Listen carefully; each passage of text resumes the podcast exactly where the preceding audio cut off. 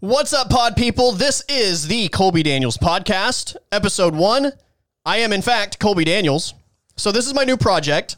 And basically, I'm doing this to give me something to do during the daytime. Mostly because Little Man and I are here hanging out and he loves podcasting. So there's going to be there's going to be moments that you hear him in the background. It's inevitable.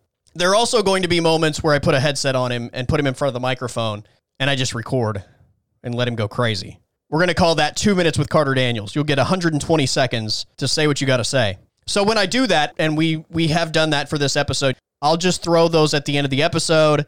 You can also look for it in the description because it's not going to be every time. There are certainly going to be episodes where the content is not suitable for a three year old to be listening to. So anyway, that's how that's going to go. So if you could do us a favor when you listen to this, subscribe to the podcast and rate the podcast. I will literally beg you, please, please, please, please, please Please, please, please, please. subscribe, Surprise. subscribe, Surprise. surprise. Okay, fair enough. And rate the podcast.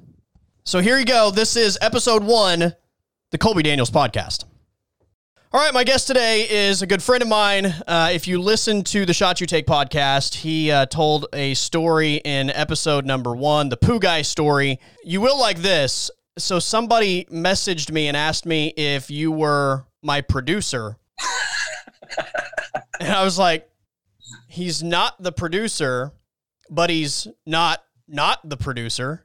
Just like being an idiot, you know, like I'm just just being funny. And I was like, that's what I should start calling him. Like I, I should just start calling you the not not producer because you're not the producer, I'm a co co-producer of the CDLS. but you're not not the producer either. What's going on, man? oh, not much. Just uh, I don't even know. Uh, I'm kind of speechless. Lots of lots of uh, Zoom meetings and shit like that. lots of Zoom, uh, new career, uh, just trying to stay afloat and state of the world.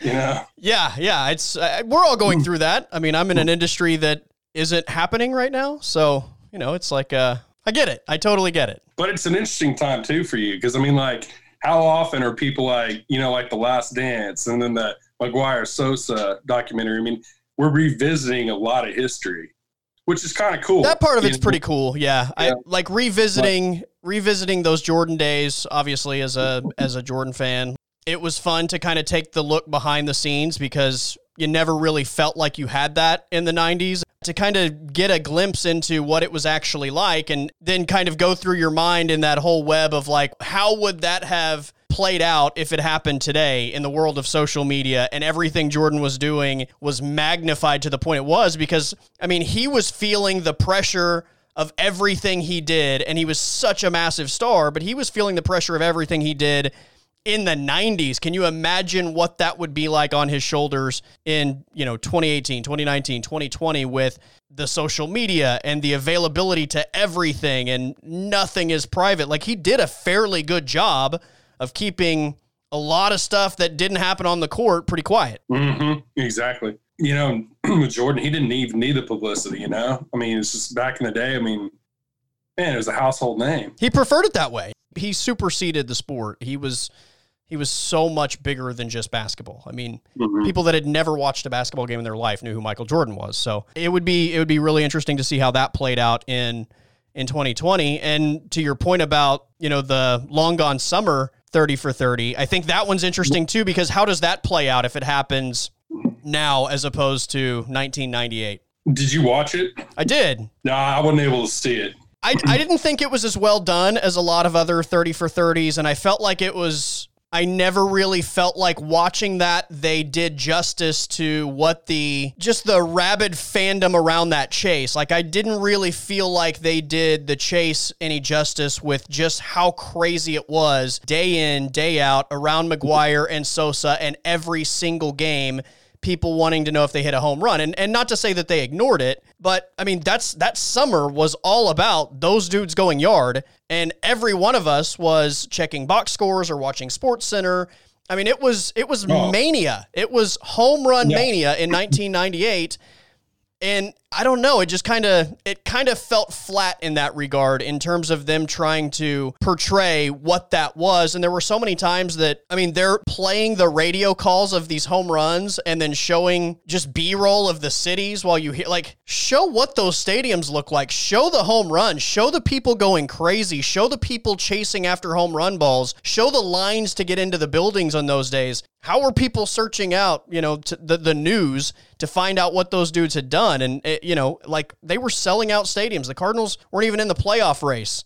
They did one interview where a guy's like, "We weren't in the playoff race."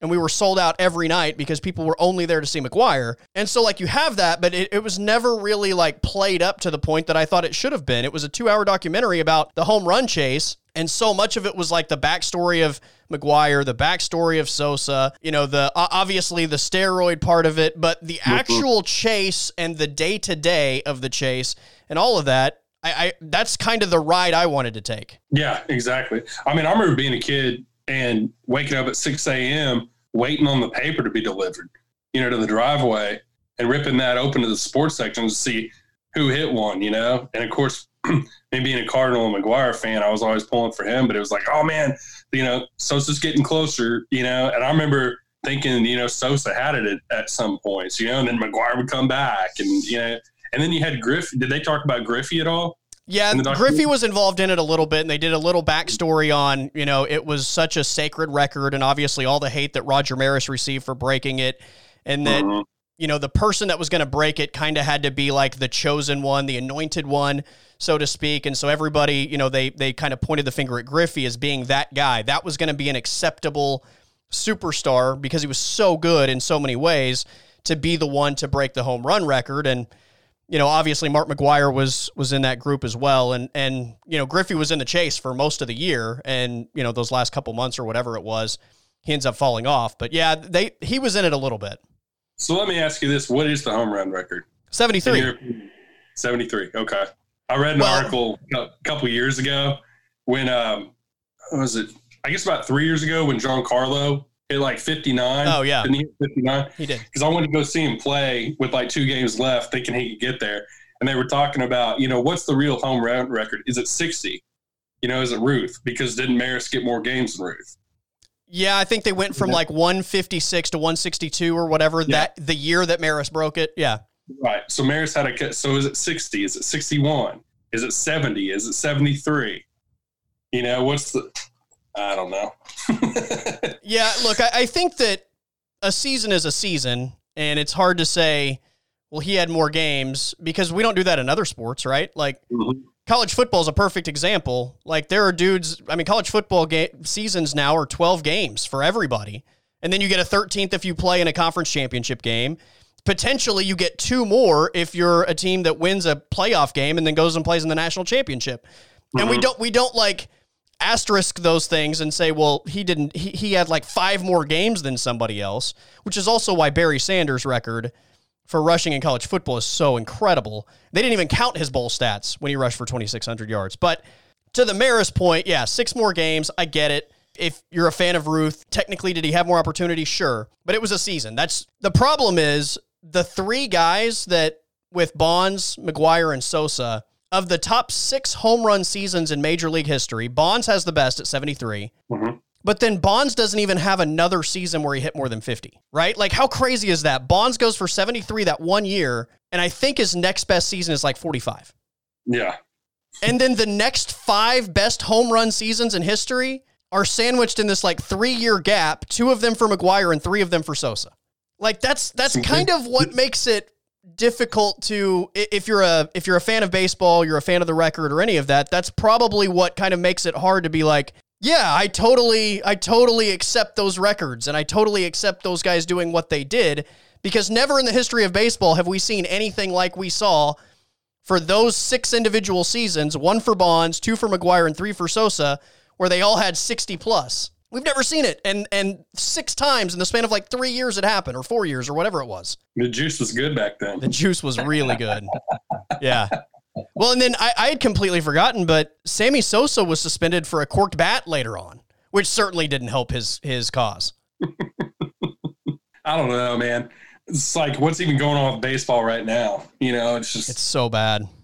It's Uh, you know, I keep reading. Now they can't even. they're reaching an agreement. They said they reached an agreement, and then MLBBA or BPA is coming out and saying, "No, no, we didn't." You know, just yeah. Every other day, it's Oh. like, okay, we're close. This is probably going to get done. Players come out and they're like, we're ready to play. Let's go. Let's do it now. And then you, I don't know if you read any of Trevor Bauer's tweets the other day. It's pretty believable, I think. So I don't know what the situation is, but I will say this about both sides. It's wild to me that baseball has continued to decline in popularity for as long as it has. And we reach this point in 2020 where everything lines up perfectly for them to be under the spotlight and have the main stage to themselves in a time where the entire country is craving sports of any kind mhm. anything they can get their hands on, the country wants to watch if it's a sporting event. And you have the chance to not only win back people that you lost, but potentially gain new generations of fans. And you And you can't.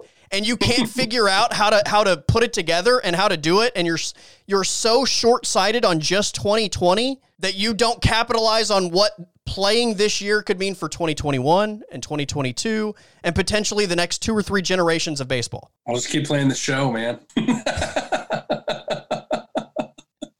That's all I've been doing. I've just been tweaking out on the show until about two a.m. How many morning. hours of the show have you played so far? I don't know. I'm on. I only do that road to the show. Yeah. uh, and uh, I'm on season six now. Okay. Well, I've been playing the game forever. It's a great game.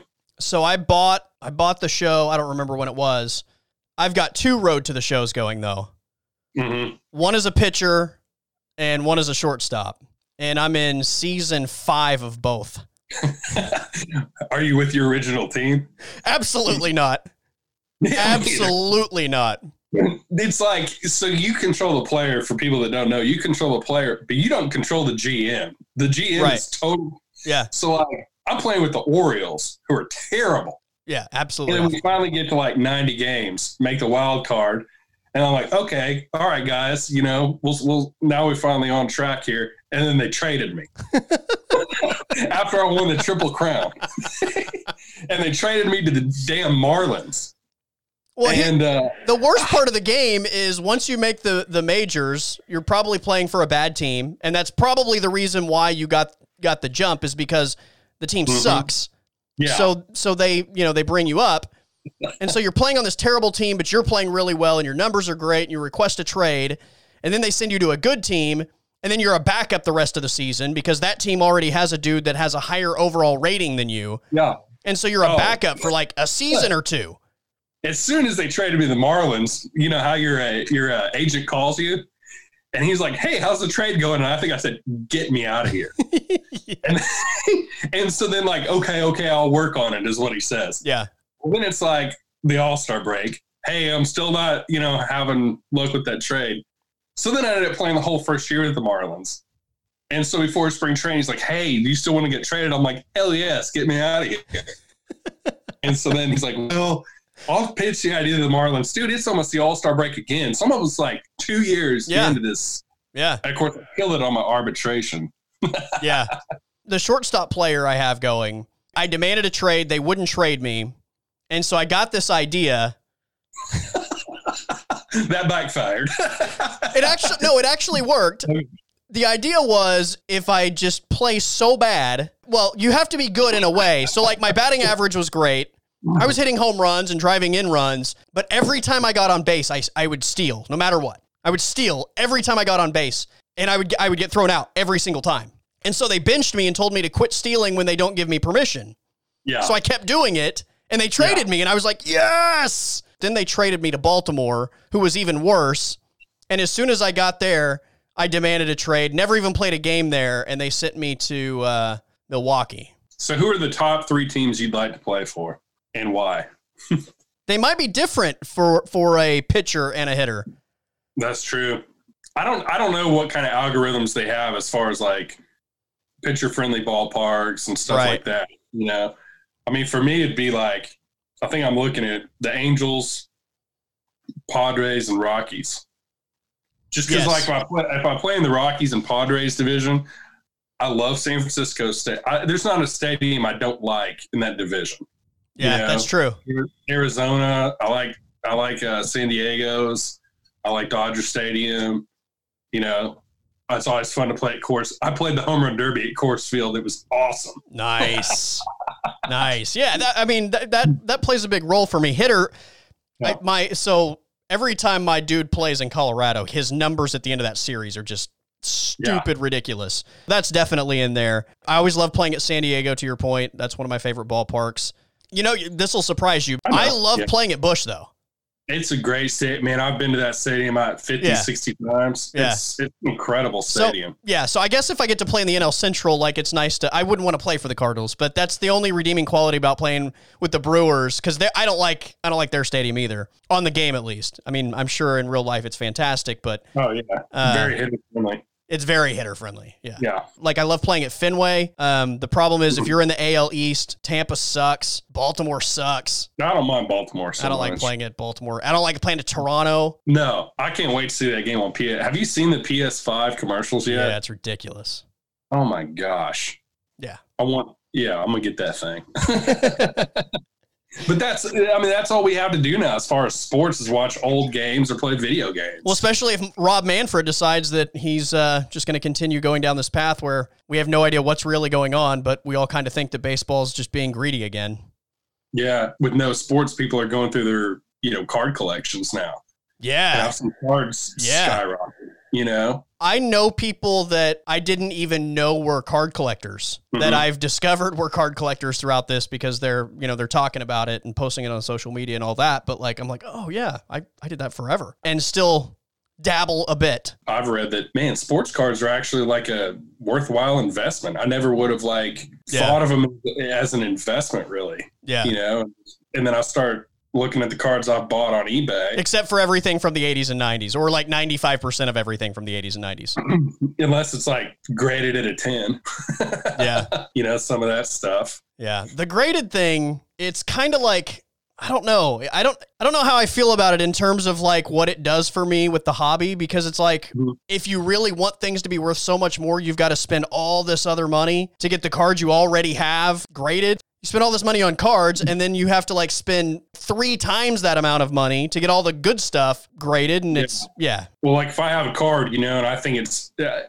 it's basically me giving it the eye test first you know do i think this is worth it if not if i can't get the card graded at like a 9 or 10 you know i don't think there's much point but you know if i can go sell a a 10 ungraded let's say if i sent it in and it was graded at 10 if i sell it on ebay let's say i get 50 bucks for it Yeah.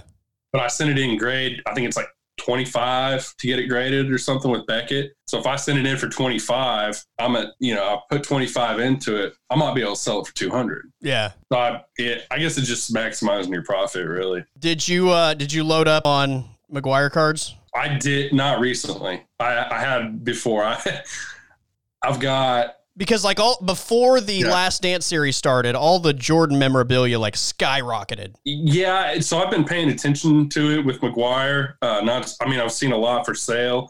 It hasn't gone up like I thought it would. It's gone up a little bit, but not like astronomical values or anything like the Jordans. yeah And I think even like a couple weeks before, was it called the summer of what '98 or whatever? long gone summer Long, long gone summer. You know, about two weeks before that was released is when I started seeing kind of the peak of McGwire's. You know, I mean, I I probably got between two and three thousand McGwire cards. oh You know. two or three thousand was- just mark mcgwire cards Oh yeah, easy.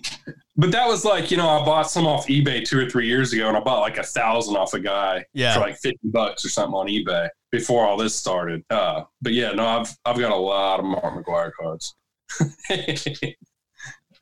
i don't even know what two or three thousand of one card would look like yeah, it's it's ridiculous, man. It's that's all. insane But like, but to your point, it's a lot of '80s and '90s stuff. yeah yeah I mean, which which stuff- we all we all still have a lot of Oh yeah, you know, but you get some like I've got some graded, I've got some autograph stuff by McGwire. So, but what I'm seeing is like in some of like the really old cards, like I've bought some uh 1906, 1908 cards, Christy Mathewson, some other Hall of Famers about three or four years ago. Man, all those cards have like doubled and tripled in value just in like two or three years. yeah, Yeah. that's pretty interesting I see a lot of the real vintage stuff going up. what's uh what's the name of the guy that you uh that you recommended mark Uh, i'm trying yeah. to remember his name. Uh, anyway, he's going to come on the podcast in like a week or two. That's awesome. How has the hobby changed? What Mhm. are you seeing as far as trends and old stuff, new stuff, the the junk era? How is all of that impacted? And so, yeah, he's gonna he's gonna come on the pod in like a week or two, and Sweet. Yeah, that, that guy like follows trends like crazy, man. it's like it's like the stock market. Yeah, like Yeah. exactly. He's like a stockbroker of cards. Yeah, it's super pretty interesting. So Yeah, real interesting stuff. I'm excited to talk like- to him. I, you know, I haven't done real well in the stock market in the last year. I bought basically a lot of oil stocks and a lot of marijuana stocks. but then I bought. So you broke baseball- even. Yeah, basically. but with the baseball cards that I bought in that same time frame, I'm looking at like five, six hundred percent increases. wow. You know, it's like okay, so like I, I bought I bought a marijuana stock when it IPO'd for like Yeah. six bucks. I think it went up to about twenty at one point, and then I think I sold it at about what I bought it for, just because I like I'm just done with this. I bought a 1933 Babe Ruth in that same time frame for like 1900, and it sold on eBay for four grand last month. You know, so I'm like. I'm, I'm looking at it, man, as long term investment. So I Yeah. think that's what I'm going to start looking at. well, what about know? the, the the trout card? Oh, the trout. Yeah. So I bought a trout card two years ago, I think. It's his 20, I think it's 2011 Topps Update. The update rookie card. With Yeah. Yeah. With, with it being in the update series, you know, it's not like mass produced. So I bought PSA, which is one of the top grading authorities. I bought it at a nine. The highest you can get is 10. So I bought the nine for 200 bucks.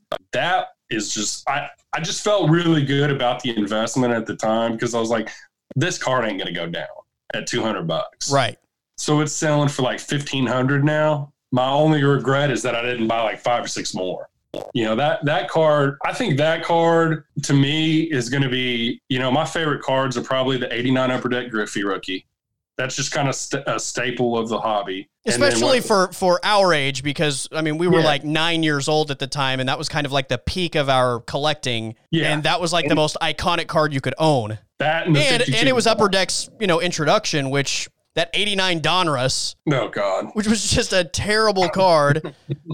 and from a look standpoint, it just, you know, it, it wasn't appealing at all. Or like Upper Deck comes out and you're like, holy shit, they had pictures on the back, and it was just like mind blowing how amazing and superior it was in every way. Yeah, but for me, it's the 89 Upper Deck Griffey, the 52 Topps Mantle, and maybe the 2011 Trout. I think are just going to be some of the staples of that of that hobby. And if you look at the 52 Mantle, you look at that card, and then and you can look at that card and just look at the industry. That card sold in 2006. I think a P a PSA nine for 288,000. That same card in 2016 or 17 sold for 2.88 million. So from 288,000 to 2.88 million in 10 years, Yeah.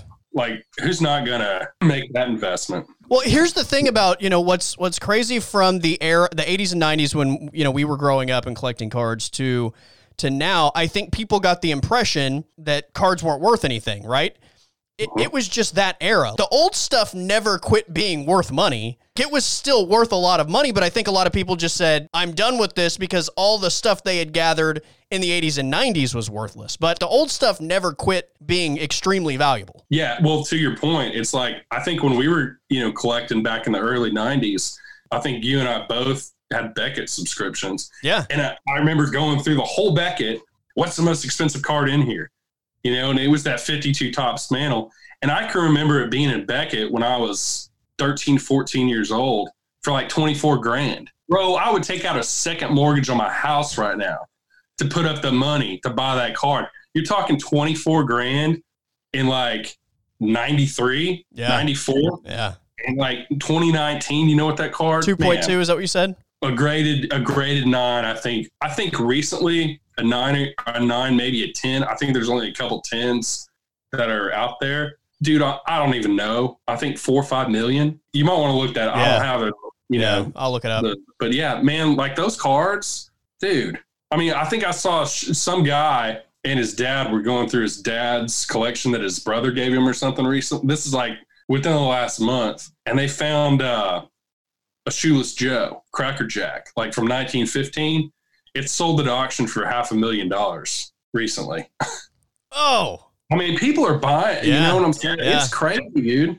There's all kinds of auction places out there doing high end stuff right now. especially for our age. I think, you know, a lot of people have kids that are at least at that age where, you know, they're they're maybe sharing the hobby that they grew up with with their kids. And the other thing is, you know, everybody's at home and quarantining and and finding ways to entertain themselves and going through their old collections. And look, you're also not out spending money on the, the same things that you were. So if you're going through your old collection, it probably in some way creates some sort of like nostalgic feeling and and kind of reboots the thing, right? Exactly. I, um, that's the articles I've read. Everybody's at home with nothing better to do.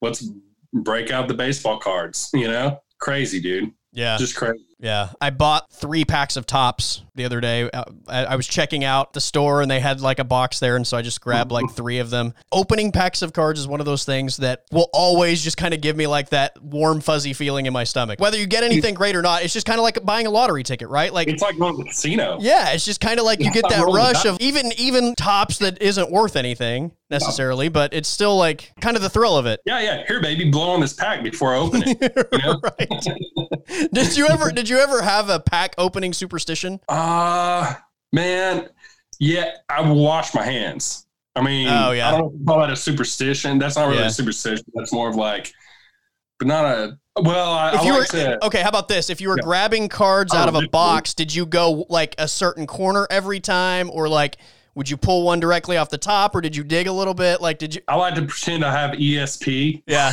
and like touch it. and I just let my, I just let my hand guide me, kind of. you know, it doesn't work. Yeah, now it's just I buy the whole damn box.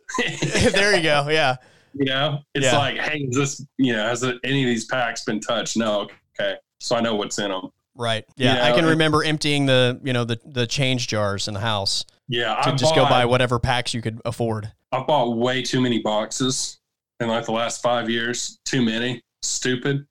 I think now what I'm gonna do is just try to like get singles cheap. You know, guys I think will do real well. Like I think a guy that has potentials, you know, Zion, honestly.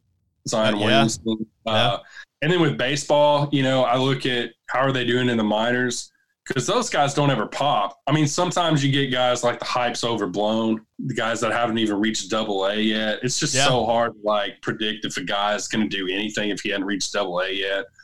I mean, there's, you know, like with Bryce Harper, guys like that, you just kind of knew, you know, what he was going to do. Um, but now it's, you know, one guy that I really like that's young, uh, you know, is a guy actually for the Cardinals, uh, Dylan Carlson Yeah, you know, he- he's a guy that I've like been really trying to get a lot of his stuff. Uh, he was the um Texas Player of the Year, Texas League Player of the Year for Double A last year. So, and then when he got called up for Triple A, he was just smashing. And then like spring training, seems like three years ago, but back in spring training, back in March, he was crushing it. He was killing spring training. So I like him. I've been buying a lot of his stuff, trying to, you know, get a stockpile of him going. I think he might pop. So it's Yeah. just kind of, it's really fun because it, you, you get to look at it in a different way. You're almost like your own scout, you know? Yeah, absolutely. I mean, it's uh, like I I haven't been a full time collector in a long time, but I would say so. I quit collecting probably around like what 15, 16 ish, uh, Yeah. and then right around my mid twenties, I kind of restarted, and a lot of that was cut because of eBay. Like I was I was moving and I was going through a bunch of my old stuff, and I had you know the the big plastic tubs just full of cards. And so as I'm moving, like I came across those, I was like, do I want them? Do I not want them? And so I started going through them. And again, it kind of like, you know, it was so nostalgic. It just kind of like re-energized me for the hobby. So I, I started buying cards like crazy again, like in the mid 2000s. And then with the emergence of eBay, like all of a sudden, you know, when we were kids, maybe a card shop would have the single you were looking for if you never scored it in a pack, but like it just wasn't as easy to go get a specific card that you wanted. And now like you have access to anything, like any Oh, yeah. card. So like I so then I got on this this kick of like and some of them are worthless today, but it was just like cards that I always wanted as as a kid. I went Yeah. and like bought them all, and some of them were like uh, dollar cards, but it was just like Yeah. it was just fun to go get the cards that I like was chasing for so long and never got via eBay. What were some of those cards? There was a Bo Jackson card, and it wasn't Mhm. any like anything worth anything. It was just a cool Bo Jackson card that I wanted yeah, that I just never had.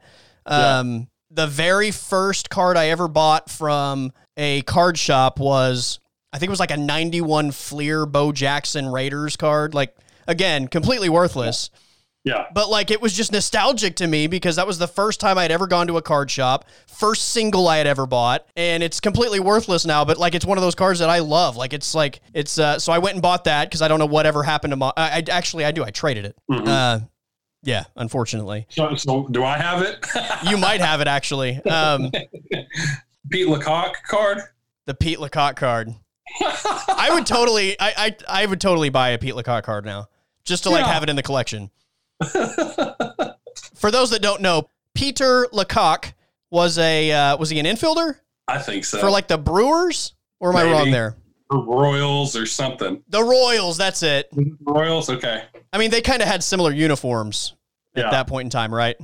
Yeah, some of these baseball players' names you got Dick Peter- Cole. It was Kansas City and, and Chicago. Okay. Who was his dad? He was on some show. He was on a show, yeah. Peter LaCock, former uh, first baseman outfielder for the Royals. And you got Dick Cole. Dick Pole, that's a solid name. Rusty, is it Kuntz?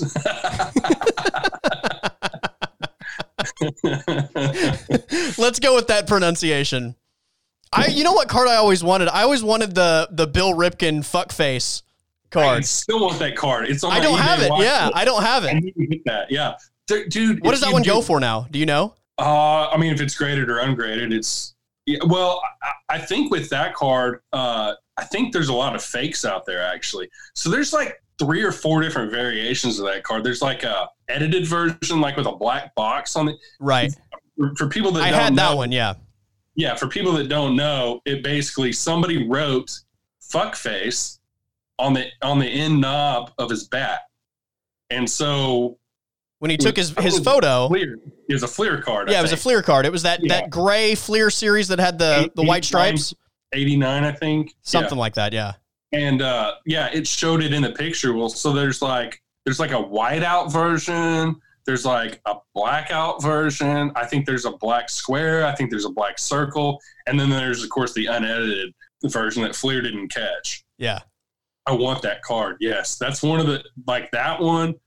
Um, you know, I always wanted a Rickey Henderson 79 Topps rookie. Mm-hmm. Um, uh, Ozzie Smith, I think 78 rookie Topps. So I, I went back and bought all those. You know, I, I bought a lot of guys from the guys we watched growing up that went to the Hall of Fame, like Sandberg, Boggs, Gwynn, Eddie Murray, Yeah. people like that. Kirby Puckett, like all those guys. Yeah. all their, yeah, I Yeah. went and bought all their stuff. You know, Yeah.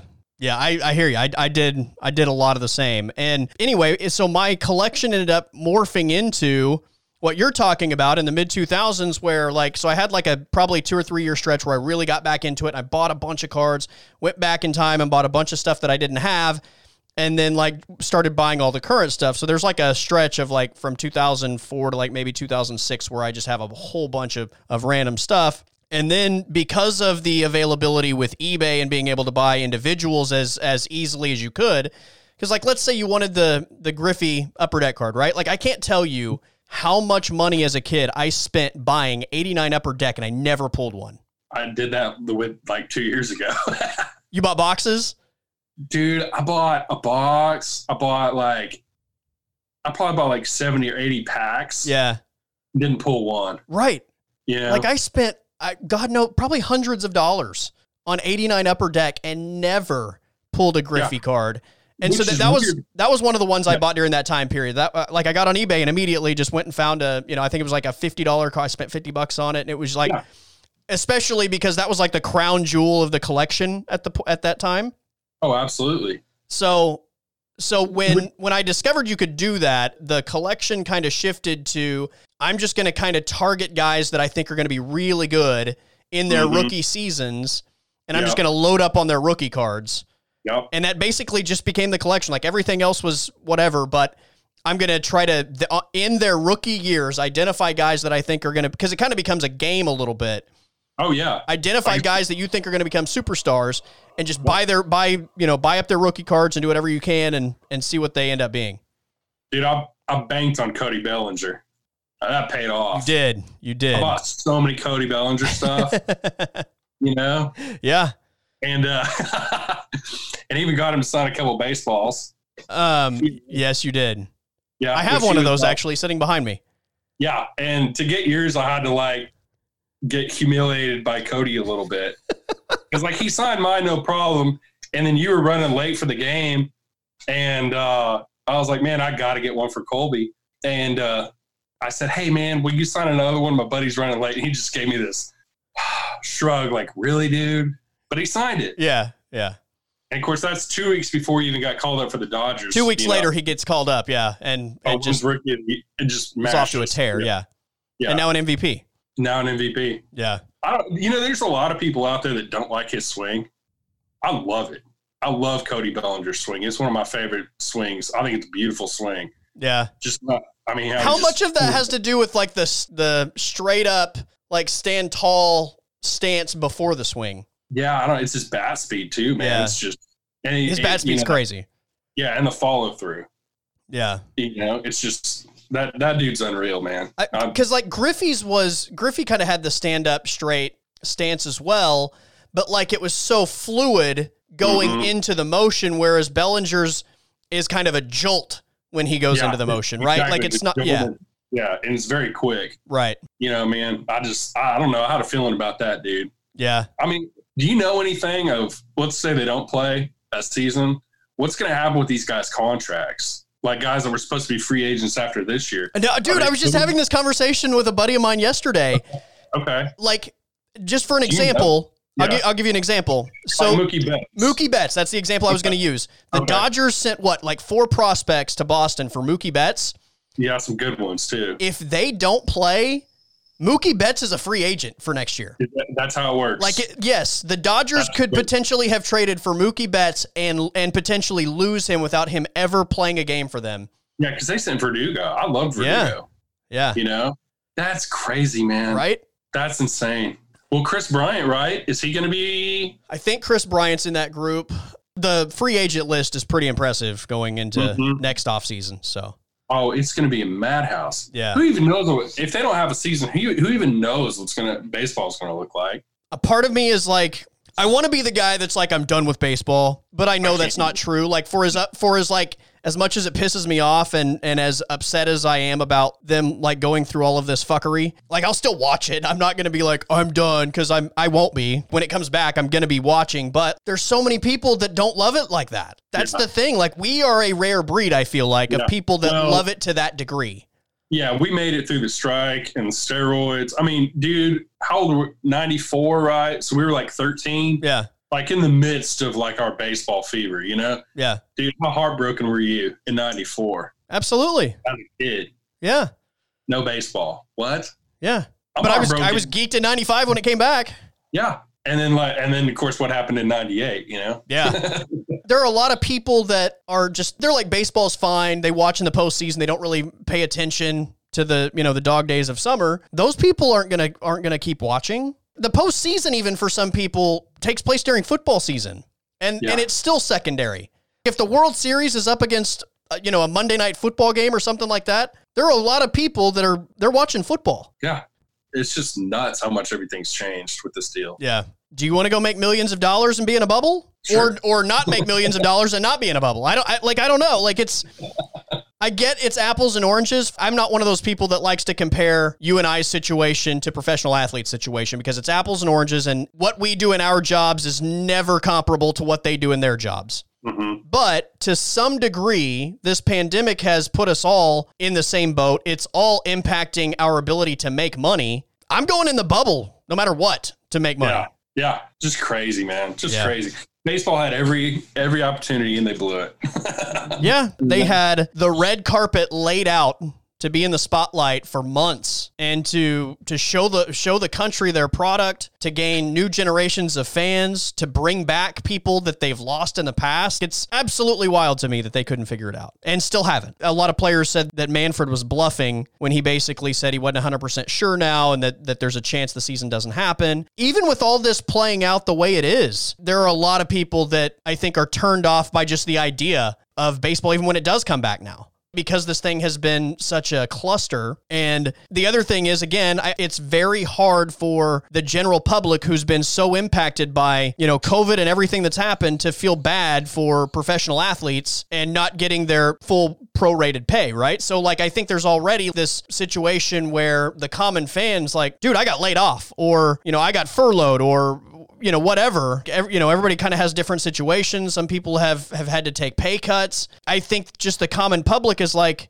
so what if you have to take a pay cut? That's the state the world is in right now. And so i think there's already a little bit of bad blood in looking at the sport that way Mhm. in terms of just the payouts and how that's going to work. But then secondly that they can't get through all of that and figure out some sort of of common ground to make the thing happen. So it, it just kind of feels like they've they've already lost whatever you know they had to gain out of this situation. Like even if they do come Yeah. back, it kind of feels like they've lost whatever they could have gained. I would watch tennis at this point. Did you watch There's golf some- last weekend? No, man. Uh-uh, Golf was didn't. on. I really, You could do tennis, really but not haven't- golf. I, I don't know, man. I'll just watch watch whatever. I mean, if I got something else, I've been going to the lake a lot. You know, doing a lot more outdoor stuff. Well, that's that's the other thing is like when this started, the weather was shitty, Yeah, and we didn't have that option. But you know, as this thing has gone on, like the weather's nice now, and you have so many more options of of like just getting outdoors and not Mhm. being confined to your couch and what you're going to watch. I will say this: like I, UFC's killed it. I watch it from February through about August, and then it just kind of gets put on the back burner because I, I I can't fit it in. When you also have so many other football games that you have to watch, you just find out the results and you go on. All of this has been like nothing else is going on, and it's getting all the spotlight. And also the timeline of it has sped up tremendously because, you know, they had the break and now like they have all these fighters that are just ready to fight now. So sometimes I feel like in the fight world, one year feels like five years. You haven't seen a dude fight potentially for like six months. Right now, like everybody's fighting because like there was this dead period and now they're just trying to put out as much product as they can. So you're kind of getting to see a little bit of everybody at the same time. And that's pretty cool too. mm-hmm. exactly. I mean, Which is why I'm like, it. baseball, you fucking idiots. Yeah, exactly. UFC did it. You know, man. Yeah. I, rem- I remember having slumber parties and watching like UFC three. Oh, yeah. On the VHS tapes? Yeah. Yeah, with the Gracies. Yep. And Ken Yeah. Shamrock. Yeah, Tank Abbott. amazing How far that sport's come, man. You know, it's. I mean, it's. You know, because back back then it was like HBO and Showtime boxing. You know, it's just Yeah. it's amazing how that sport's just overtaken boxing. And even that Fury fight. When was that? March, April, February. It was it was February or March, yeah. See, that fight seems like three years ago. Absolutely. I want to say it was oh. like I, I'm pretty sure actually it was the weekend before the shutdown. Yeah, I because I, I think that was the last weekend I went out with friends and we went and watched it at Twin Peaks or something like that and had a big watch party for that fight. But yeah, it was that that was like the last weekend before that. Th- was it a Thursday night when the Thunder or a Wednesday night when the Thunder and the Jazz played? Oh yeah, that thing. Yeah. And then like the next day everything was done. That's crazy because man, like I mean, it just kind of started in Oklahoma City. It seems like. Yeah, it did. it's- It's like man, once it went from you know I had I don't live there anymore, but I had people text me that were at the game. You know, hey, what's going on here? And so I'm checking Twitter and I'm like, oh crap, one of the Jazz players you know has it. And so they went from you, you remember they went into the locker rooms and you know discussed what they were going to do. Then they sent in everybody home, waited for everybody to get home. And like an hour after after everybody got home, it's like the NBA season's canceled. We're Yeah. just done. And I'm like, oh wow, dude, this this thing just got real serious, man.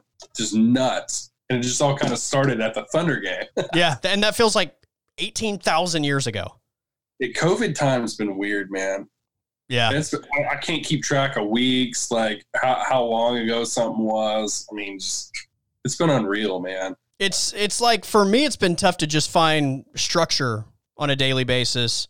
You can like try to create new structure, but when you've been in a certain routine for so long and then all of a sudden that's gone, I don't know, for me it's just it's really tough to find what works now. Dude, we would have quarantined real well when we were 21.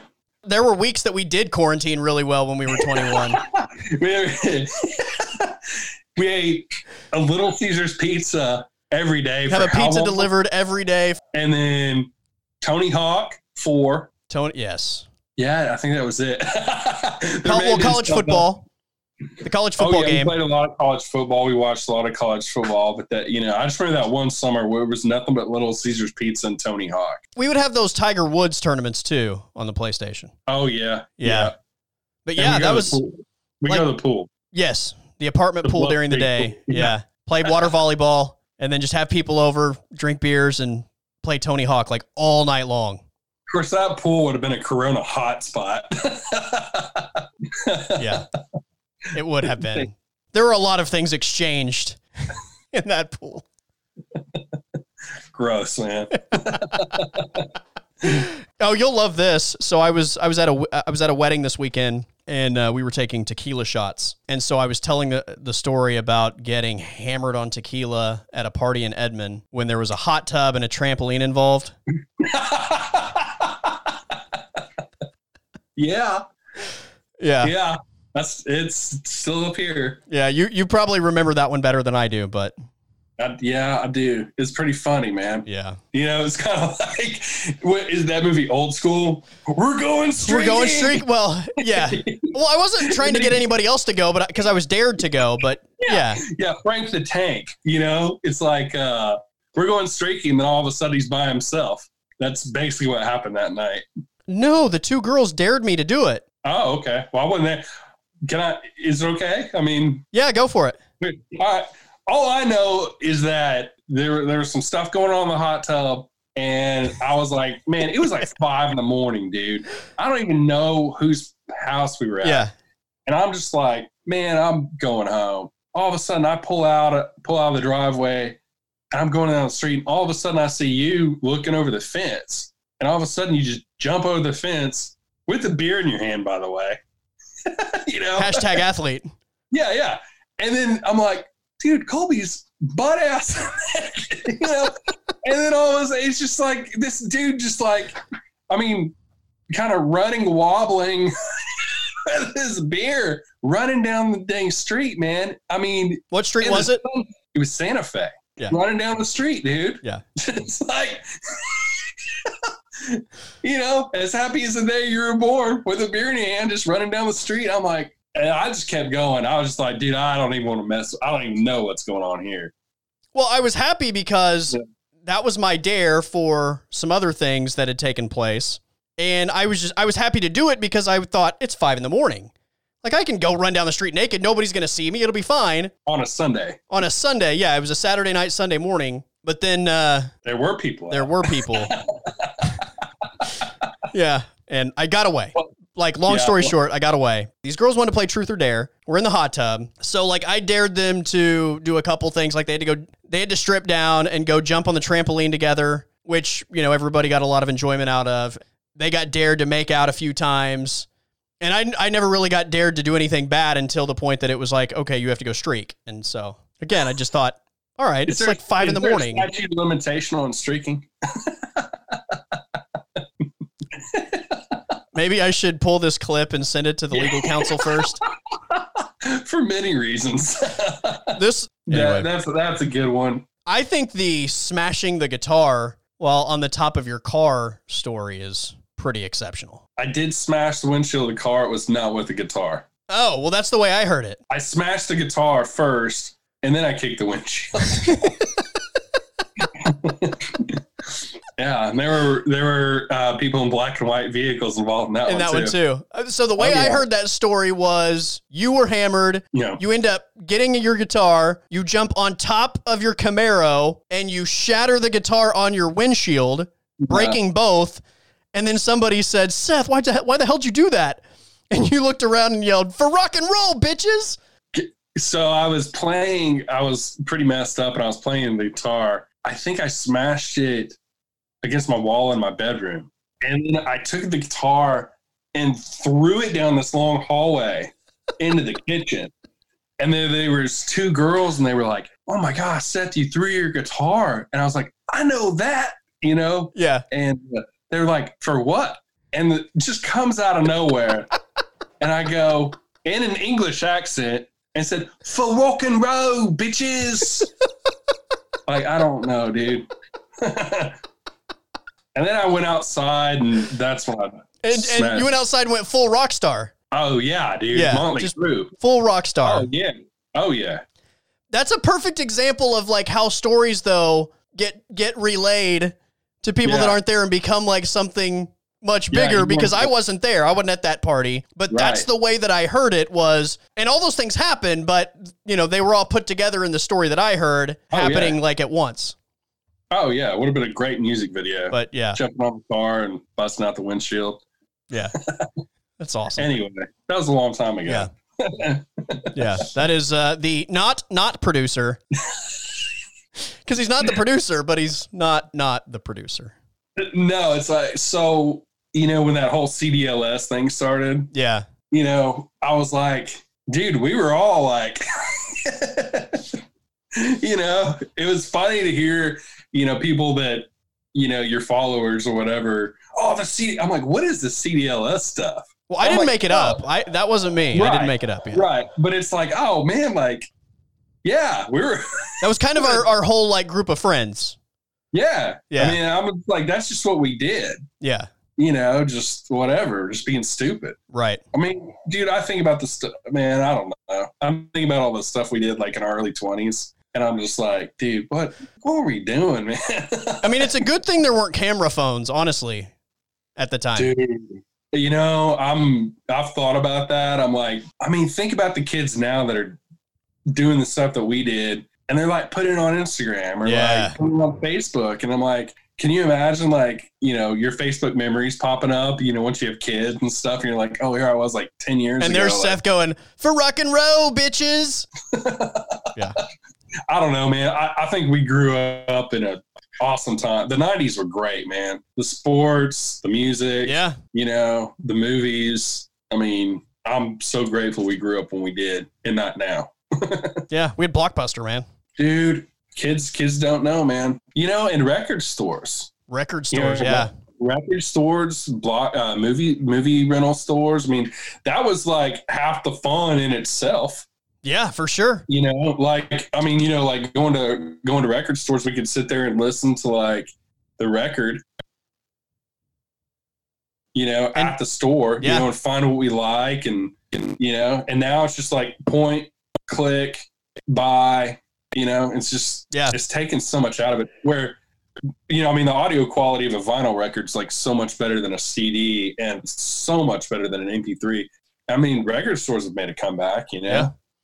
You know so well, like really how many cool. times did we? How many times were we looking for like some obscure CD or some obscure DVD, and we would just drive from like CD warehouse to CD warehouse, or like Oh, from yeah. like blockbuster to blockbuster to like different movie stores, uh, like for for music and movies. it was a treasure hunt man Yeah, it's like that was Yeah. that was kind of part of the fun was was uh you know being on the hunt for something and see seeing what you could find and yeah, for sure. Yeah. Exactly man. It's not the uh, destination it's the journey right? Yeah, going to blockbuster and on a Friday night and yeah. Going I from mean- one end of the wall to the other end of the wall. i think i saw a meme a while back and it said kids today will never know the disappointment of pulling back uh, the uh, cartridge at blockbuster and seeing no movie behind it. Like do you remember that? You're like oh, I wanna Absolutely, see it. yeah. Oh man they don't have it They're out. you know, oh, let's go check the returns. Yeah, I mean, that was the crazy thing, man. It's like you had to like wait and like in today's society, it's just like there's so much instant gratification now. You know what I'm saying? Yeah, for sure. It's just it's not like when we were growing up to where we actually had to learn patience. Yeah. You know? Which which you know, we learned that, but they kind of dissolved as we got into this world as well. Right. Because I'm I'm just as guilty as everybody of, you know, Oh, wanting yeah, instant no. gratification now. So yeah. Yeah. I, get did it. always find it really strange though that when you went into a blockbuster, so remember how they had the checkout desk was in the middle and you had an entrance door and an exit door. Yeah. So like I always found it weird how like when you went in the entrance door, when you started the movies right there, like that was the Z section. If you wanted to start with that, because they were in alphabetical order all the way around the store, right? With the new releases. Yeah. Yeah. The A's were always on the exit side, and it would wrap around to Z, which was on the entrance side. At almost like I can't remember ever going into a blockbuster where it was entrance side and you turned right. It started with the A's. I always remember coming in the entrance side, and that's the Z's are right there. So you'd have to like walk past the desk to the other side of the store. if you wanted to look at the new releases in alphabetical order all the way around the store. Mm-hmm. And it's probably set up like that for a reason. There, yeah, for some reason Like, that is is yeah, way like, beyond my intelligence level. But all right, man. Always All right, appreciate it, my friend. Thanks for having me, man. All right, take care, brother. Bye. All right, that was my buddy Seth, the not not producer, joining us on the Colby Daniels podcast. So I told you at the beginning of this thing that uh, sometimes the little man is in here with me, and so when he is, I'm going to throw the uh, headset on him and let him do like two minutes, and I'll just uh, when that happens, I'll throw it at the end of these podcast episodes. My son loves podcasting. Do you love podcasting? Yeah.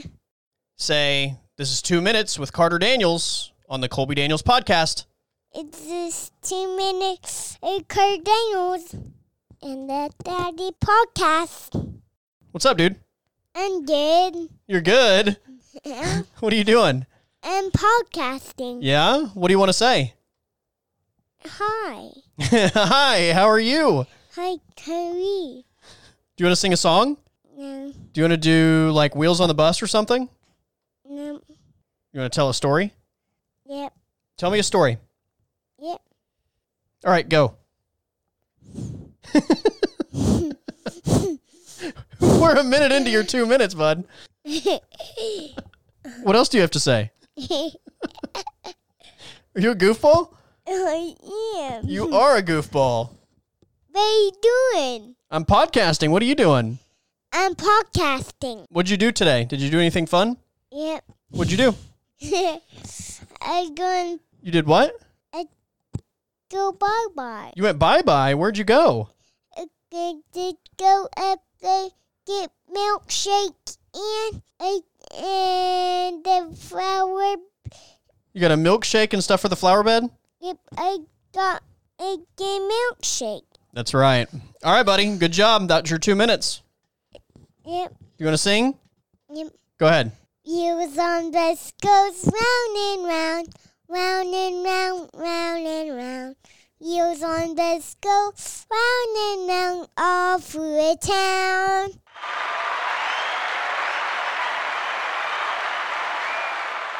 Good job, buddy. You did great. Proud of you. The two minute podcast with Carter Daniels.